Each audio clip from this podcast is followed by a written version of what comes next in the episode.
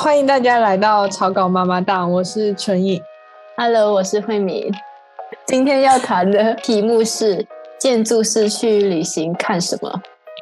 所以嘞，我们两个也算是建筑师背景。虽然我还不是建筑师，但读了几年建筑，应该还是可以揣摩一下建筑师的心理。通常人家就很好奇嘛，然后我们建筑师跟别人去旅行都不一样，会比较关注建筑啊，然后材料什么的。你觉得嘞？我觉得，我觉得一个比较不一样，就是我我有时候会跟朋友开玩笑说，我们会有职业病，就是你看到一些可能墙壁上的材质很不一样，你就会想去摸。对对对，就是你走在路上，然后手会放在墙上，然后开始一直摸，一直摸。然后，然后还有很奇怪，就是之前有一次就跟一群读建筑或读室内设计的，然后就去到一个建筑，就其实它是一个展览厅，然后它的屋顶构造还蛮特别的，然后我们就突然就站在那个屋顶下面就看了很久，然后我就在想说，这东西怎么弄的？哇，这样也可以这样做，这样这样挺挺厉害。然后，然后就可能旁边一群人就觉得你们这些人干嘛？人家来看展览，然后你们在看屋顶。对我感觉建筑系的都会这样。我我们之前就是有一次是老师带着全班去那个布鲁塞尔做地段调研，然后老师排的都是那种看建筑的行程，然后我们就一群人进到好像是一个那种火车站改造过的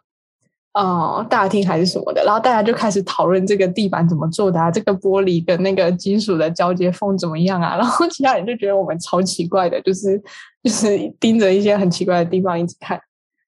是啊，我觉得这个就是可能比较不一样的地方。不过平常如果你自己去旅行的话，你也会去特别关注看建筑这个行程吗？去旅行的时候，我通常会先去查当地有什么建筑，然后除了比如说建筑史上比较经典的案例之外，还会在那个 ArcDaily 上面搜一下最近几年的案例，就是会觉得看建筑还蛮有意思的。然后我反而是比较不一样，就就如果是跟建筑系的朋友的话，可能我就不不介意去做这件事情，我觉得还是蛮有趣的。但如果自己去旅行，或是跟家人或不是建筑系的朋友的话，我通常不会太介意说一定要去看建筑作品，就嗯，就比较随和是吗就？比较随和。因为我知道其实真的还蛮多我的建筑圈子的朋友就会他们会去说，啊，我要去这个地方，然后他们就是会排一系列的建筑 行程，然后他们可以就是为了要去看一个作品，然后就千里迢迢换很多车，然后花整半天，然后去去一个地方看一个作品，这样或者就整个旅行就是他们的建筑朝圣之旅。但我不会这样，因为我觉得好像时间有时很宝贵，就我觉得哎，如果太远太麻烦，我就不去了。这样，我之前就是在欧洲玩的时候，我那时候是跟另外一个建筑系的女生一起去交换，然后我们俩排的行程就是像你说的，都是那种朝圣之旅。有一次，有有几次我是跟不是建筑系的呃同学去旅行，然后我就突然被打开就是那种旅行的大门，因为他就带我去吃了很多好吃的，然后带我去泡温泉，然后我就发现哦，其实除了看建筑之外，还有蛮多蛮好玩的。对，所以你你你你没有，你从来没有就去过正常的旅行嘛？就除了去 见看建筑之外，因为想说难得去一趟欧洲，然后就都是在看建筑，而且而且又是穷游啊，所以你就然后时间又蛮紧的，所以你就会觉得建筑是 priority，你就不会排其他的那个行程。我跟你相反，通常如果我去一个城市，我会。如果我不一定说要看建筑或什么嗯名建筑式作品，但当然如果非常有名的那种，一定会想去看。但是，呃，我会比较注重就是看那个城市的，光是那种主城市中心的那些街道啊，然后因为通常在主城市中心也会有建筑啦。当然，不过我就觉得比较有兴趣，就是看可能当地人怎么生活，然后他们的公共空间怎么使用啊，或者是可能当地的建筑主主要有什么特色，这样就我比较喜欢那种。街道啊、菜市场啊、公共空间这种东西。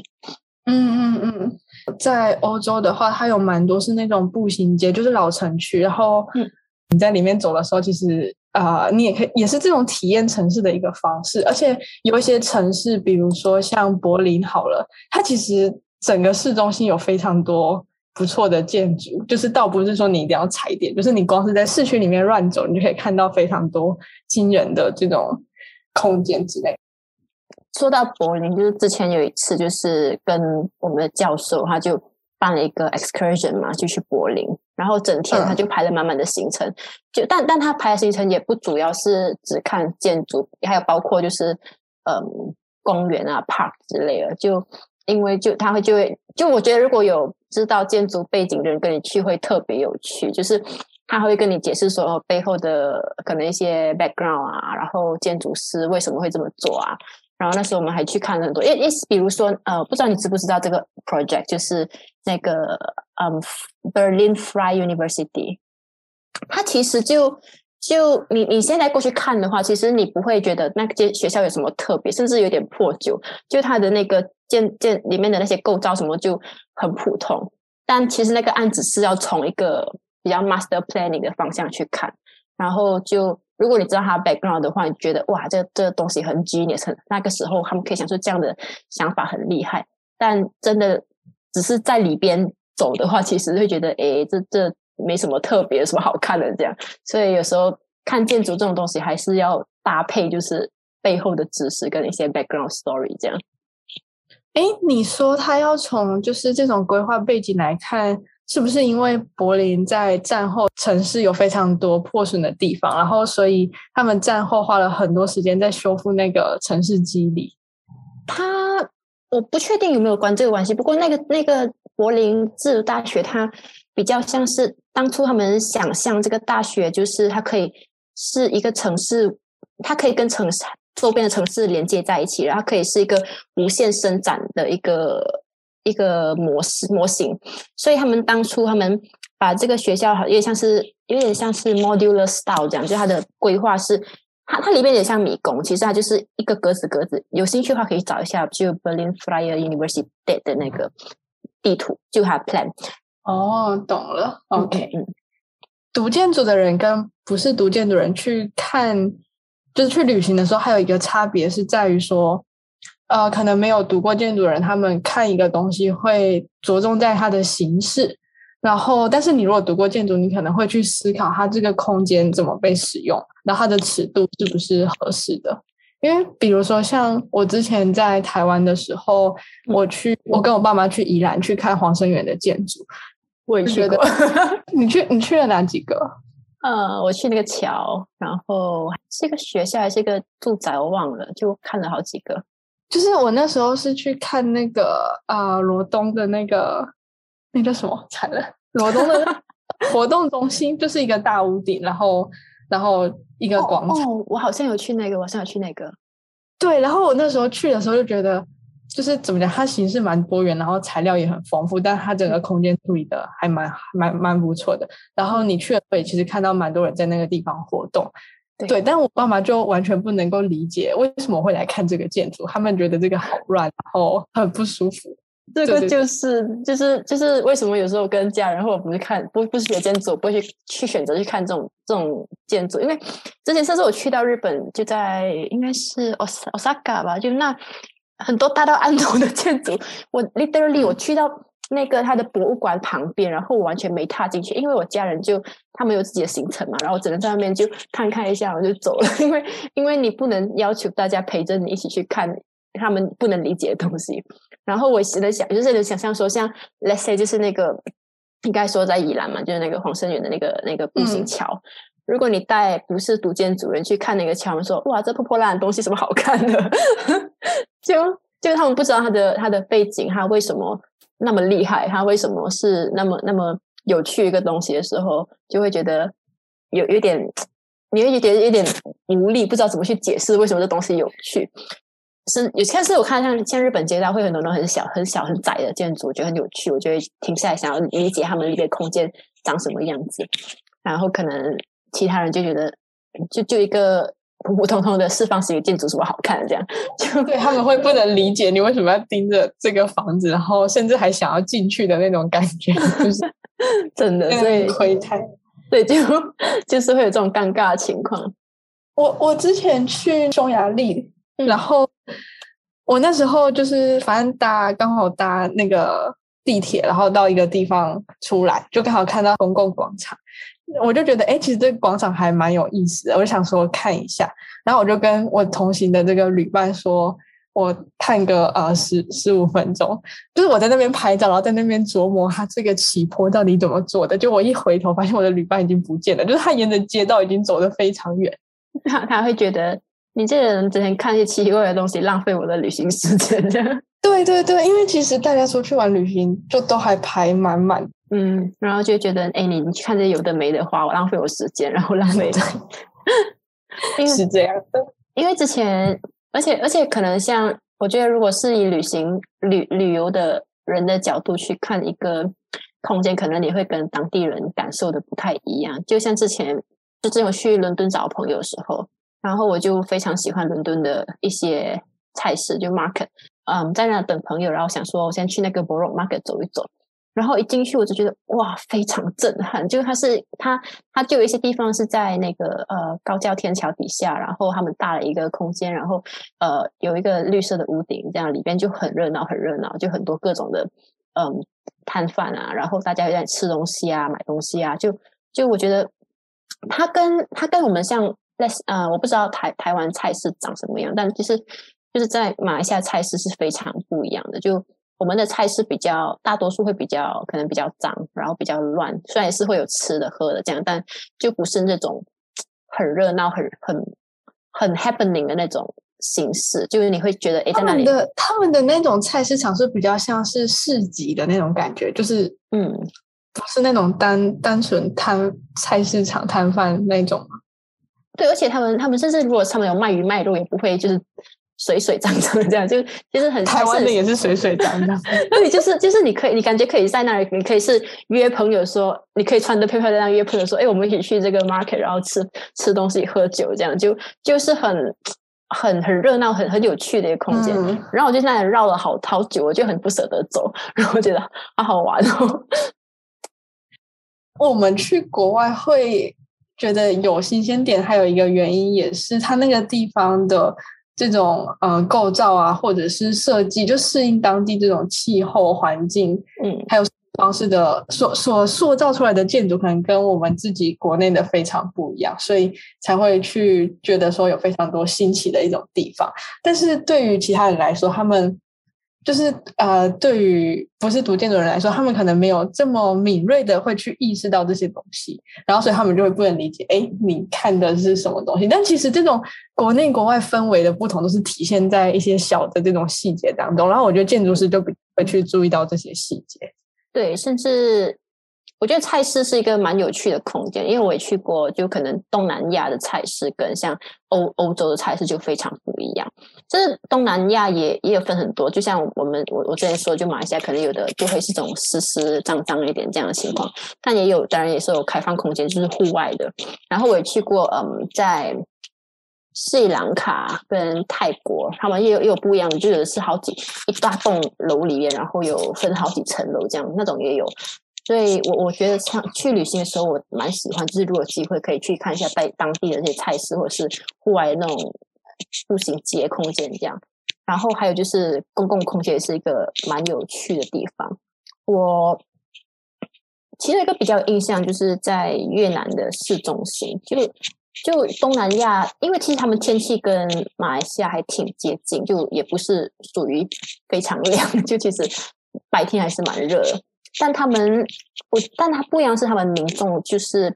可能在晚上的时候，傍晚时分，就会可以看到在越在哈内就市中心会开始很多人出来跑步，然后呃，甚至他们在市中心一个大广场就会看到很多人在整个开放空间里自己自己开始分分隔出他们自己的活动空间，这样就很有趣。就可能有些人会在某个广场的一一角，然后开始就有就是那种中年。男女啊，大妈们在开始在跳起社社交舞，然后另外一个角落就有一群年轻人在跳 hip hop 这样，然后就可能甚至还有很多人带宠物出来，来宠物交朋友圈子，就一群一群小狗在那儿玩，就我觉得诶，那那是一个很热闹、很有趣的一种城市面貌。就我觉得这些东西也是我在旅行时会想去看，就觉得是看一个城市怎么使用他们公共空间跟人民的一些。对公共空间的态度吧。嗯，我前几天去了天坛，就天坛其实是呃古代皇帝他们去祭天的一个地方，就是他们会在特定的节日，然后皇帝会带着就是文武百官到这个地方去祭祀。那它这个地方非常的大，就是它周边是。呃，主要是绿地，然后有几个呃轴线上的建筑是那种祭祀空间。然后我在读建筑之前的时候，我去过两次，嗯，但是我都没有太深的印象。但前几天去的时候，我才发现，其实它那个周边的绿地有非常多的，就是市民在那个地方打羽毛球、遛狗，还有很多就赤裸着上上半身的，就是阿北在那个地方跑步之类。就它过去是一个那种。比较庄严的那种祭祀空间，但是它到现在反而变成是一个呃北京北京市里面蛮大的一个这种公共绿地，然后大家会去利用这个空间做他们就是呃日常的这种活动啊什么，就还蛮有意思的。对，哎，我记得是北京好像还到处就会有那公共空间或者是公园，就会有那些老人在拿那个很大的毛笔在写毛笔字，还有吗？现在对他们会就是沾水，然后就因为那是。吧，就是拖把那种感觉，就在地上然后开始写那种毛笔字，就是很有趣这种。就北京其实有太多这种，就是有非常多这种呃古代的园林啊，然后庙宇什么的，就这些空间到现在它都变成是，它其实是观光景点之外，它也会卖那种呃年票、月票之类的，然后市民就会买这种票进去，然后去里面散步，就是那种老年人的呃也是交往的一个场所吧。对，嗯。还有就是 这些空间，不是还有那些相亲相亲公园？哈？什么相亲公园？就是中国不是很多地方都会有那些父母带着那个牌板，然后去帮他的孩孩子找找对象的那种公园。天呐，好好笑！我我还没有遇过，我可能也去过，我就遇过那种在赌博的。那你有有让你什么印象深刻的建筑吗？就是你在旅行当中。其实还是有很多啦。然后，如果真的是要说我我们哪一次真是特地去看建筑的话，可能就是之前去斯里兰卡的时候，我我真的有，也不算是为完全是建筑朝圣之旅啦，但至少因为是 Jofi Bawa 的出生地，他的 base 的地方，所以还是去看了他的几个作品这样。然后那时候特地跑去看了看到拉玛酒店。因为之前认识 j o f f e y Bawa 的时候，是主要是我之前的公司老板很喜挺喜欢他，就会他们之前常常会提起说，哎，这样这样这样，然后就想说，我后来看了他的作品，真的还蛮喜欢。就那时候去了斯里兰卡的时候，还特地就去去了这个酒店看一看。然后，但但因为。我还算是穷游，所以我没有去住。但之前我们的 KJ 老大，他他跟 KJ 是我们的主编，对对，KJ 主编，他这个那个朋那个朋友 Doris 去的时候。他们去住了，我就哇塞，那不是五星级酒店对，那是五星级酒店，然后他们就去住了。本来我想说，哦，他们去住了，这样至少可能我还是可以负担得起去那里吃一餐。但结果我进进去那个 那个餐厅，我就说啊，算了，我就转出来。但但我还是很那那如果没有消费的话，你是可以去他，比如说户外或者是那个廊道里面走啊。我就一开始我就有一点担心，因为毕竟是酒店嘛，那有人进去酒店乱晃，然后所以我才开才一开始的计划就是说去至少去餐厅吃一餐，但最后没有，所以我就我就呃在旁边还有一个甚至小小咖啡厅，这样我就叫了咖啡，然后饼干这样就吃了一下，但然后我就开始自己到处乱逛，就还好，就其实他员工也没有什么反应啊，就我就到处走走，然后嗯，那个酒店还是真的是。我觉得还是很震撼，就其实它跟照片看到的那种感觉还是非常不一样。不过，不过它震撼感不是不是那个建筑的细节有多好，而是其实它整个构造，就是策它策划那个建筑的嗯 location，它的 placing 跟跟整个环境的结合是非常的有趣的。就是你你在那个空间里面，当当时我就觉得那那种。那是我真的第一次觉得，哎，你你看一个建筑，不能只看照片，因为在那空间里面感觉真的非常不一样。然后它它跟呃，它从整个入口的策划就已经是非常有趣，就是它它入口是一个呃很低调的感觉，就不是像大多数那种酒店，就是会有特地设计一个很堂皇的入口，它非常低调，然后只有一层楼的那种那个接待处，就是它 lobby，然后你是有一个白白白色水泥的厚厚厚的一个弯道，然后就进来，然后就来到那个很很大的餐厅这样，然后整个。一进去，你从那个很狭窄的通道进去之后，突然你看到就是整个一望无际的那个山脉，就非常非常漂亮。就他们这是特地就 frame 那个，就塑造那个空间，就是对，他就他他甚至就控制放开，嗯，控制控制你看到的东西，你从那看嗯完全看不到任何东西，然后忽然看到整个很宽敞的一个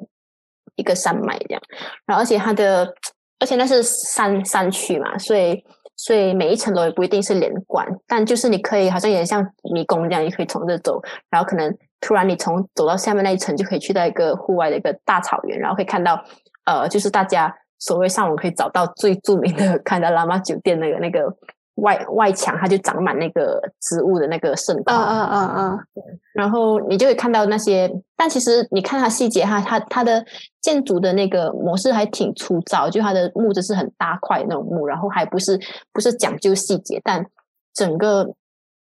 整个空间是比较是因为它的那个。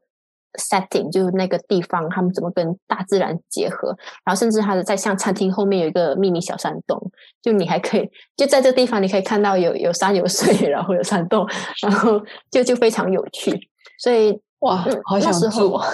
对对，真的真的挺值得去看的。就那时候我去了这个酒店之外，我还另外就 book 了一个他们一个就是 private tour，就看他的在斯里兰卡中心的那个 House Eleven，就是。呃，他自己本身住过的家，就他们会有专人就跟你解释，这样那个还要付一笔钱，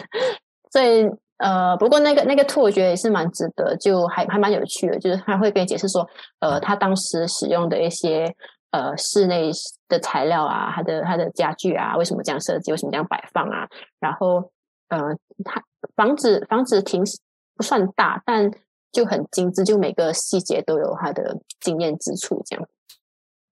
你嘞？你有没有看过什么你觉得很有趣的，在旅行中看到的一些作品？嗯，我想想，你你刚刚说了之后，我想到的是那个 Corbusier 的建筑，就是我之前去 Stuttgart 的 Wiesenhof 的那个建筑展。它这个它这个建筑展其实有包含 Miss Hoffman 等人的这种作品，就非常多，所以相当于你去那个地方，你一次是可以看。呃，非常多的这种现代建筑，我已经看到最后了吧？然后你都觉得，嗯，就那样，就是你理理智上面、理性上面，你可以去理解它在建筑史上的地呃地位，还有它好在哪里。但其实没有太多让你就是感动的点。但到最后，就是到了那个山脚下，然后我们就发现有一栋建筑，就你这个建筑一看就知道是 Corbusier 的建筑，就是那个 呃床单呀，然后底层架空什么之类的屋顶花。对，因为我们那时候就要进去里面看，然后它那个地方是做成就是博物馆，然后你可以里面有放一些啊，二层的话是放了一些资料等等的。但是就从一开始那个入口空间进去的时候，就感受到了它的整个不一样，就是它它的入口是一个呃四分之一四分之一圆，然后是被漆成红色的这种呃入口空间，然后你就觉得它。其实不像其他建筑会让你觉得冰冷，而而是你到那个地方，你会有一种哎，他欢迎你回去，而且那种曲线还有那个色彩会让你觉得还蛮舒服的，就是那一瞬那一瞬间就突然被打动。结果就是之后上楼的时候，就发现他把那个整个楼梯的墙面，它其实漆了不同的颜色。那你当光线照进来的时候，你在上楼的时候，你突然往上一看，你会发现它整个楼梯间很魔幻，就是就是五颜六色的，然后就哇，就突然被就是突然被震撼到，你知道吗？就是之前看了建筑，你都没有去感受到这种呃建筑师对人的关怀啊，或者是巧思，但你在当下真的是就哇，整个被感感动到，然后我就 从此之后就很喜欢他的建筑，而且就是我之前在在那个什么。在马赛公寓的时候，它的走廊也有类似的这种呃效果，就是它那个公寓的走廊非常的暗，呃，每个公寓的门颜色其实是不一样的。那门前有一个小灯，结果那个灯它就是调了一下那种角度，那它会照到这个墙面，然后它再反射到地板还有天花板的时时候，它会把那个墙的颜呃把把门的颜色印出来。所以你从就是那个走廊上看过去，它会有点像是一个彩虹廊、彩虹步道，然后就非常的酷，然后就觉得哇，好喜欢，超爱的。哎，那你说到这个 Nico，忽然想到之前。因为我我现在在 d e s a 嘛，所以有去看了那个 Master House，就是 Master House Watergopio 之前建的一系列的，算是很早期出现的，嗯，modular housing 之一。然后当当时他们是建建这些屋子，是是给当地的艺术家居住的，是 artist resident 这样。然后 我一直觉得以前以前像以前在嗯大学学包 house 的时候，不会觉得。那时候会觉得包豪有什么有趣，你知道？就是你看的就是私房房的房子，然后呃，他们那时叫 modernism，就会觉得哎，这种这种房子不是到处都有那么简单，什么特别？但这是直到后来理解了当中，你需要知道它的背景，然后理解当中的意义之之后，我在看 Master House 的时候，我就觉得哇，其实。在那个时代能做出这样的东西，真的是很厉害耶！就 对啊，就是他们在那个时代能够去讨论一些细节，然后把这种呃从过去的那种工艺美术，然后走向这种现代化，然后以功能为主的这种生产，其实算是跨出了一大步。但你现在来看的，好像还好，但实际上，但但其实哦，就算你从现在来看的话，你会觉得。它非常的不错，就是你不会想象到它是一百年前的作品，但然后比如说它在当时就是有多么的前卫，对对啊，就就甚至他在那个房子里就会有展现出呃一些 video 嘛，就当时我的 Gross Pure 上就呃有很多他他对于居家的一些想法，然后包括他怎么用他怎么用 modular 去制造出不一样的形式，然后这些房子。里边可能有很多小巧思，就是厨房怎么使用啊，很多一些资那种椅子怎么收纳空间这些东西，我觉得哇，这些东西就是就是在可能现在你可能 IKEA 或者是 MUJI 什么你看很多，但但在那个时候能想出这种东西，真的是非常非常厉害。然后真是你需要在在整个空空间里去感受这些空间，然后他怎么怎么做出这些东西，甚至他在。当时可能很简陋、很很有限制的一些情况下，可以做出这样的一个建筑，是让你觉得非常惊艳。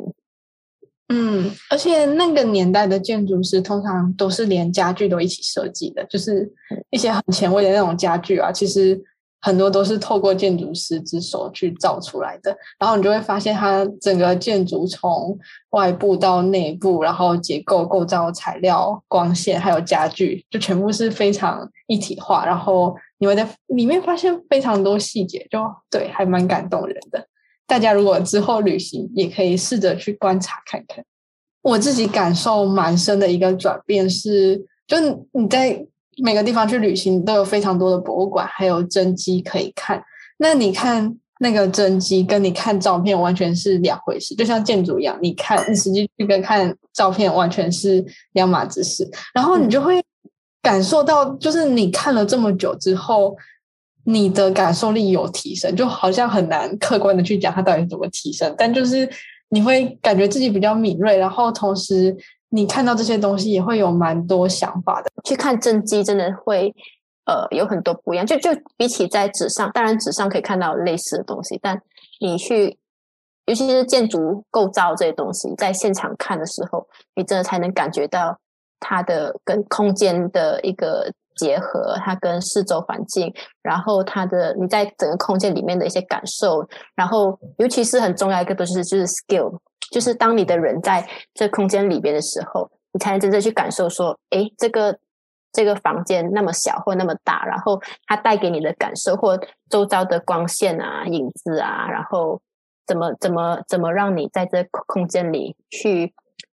产生不一样的一种连接或者是是影响，这样就这种东西是你在纸上是看不到的也感受不到的。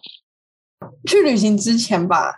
就我。难说出自己最喜欢的建筑师，还有最喜欢的建筑，或者是最喜欢的艺术家跟艺术作品是什么。但是去旅行之后，就是你真的看过之后，你就讲得出来，然后代表怎么讲，就感觉你跟这个地方这些作品产生了一个交流跟共鸣。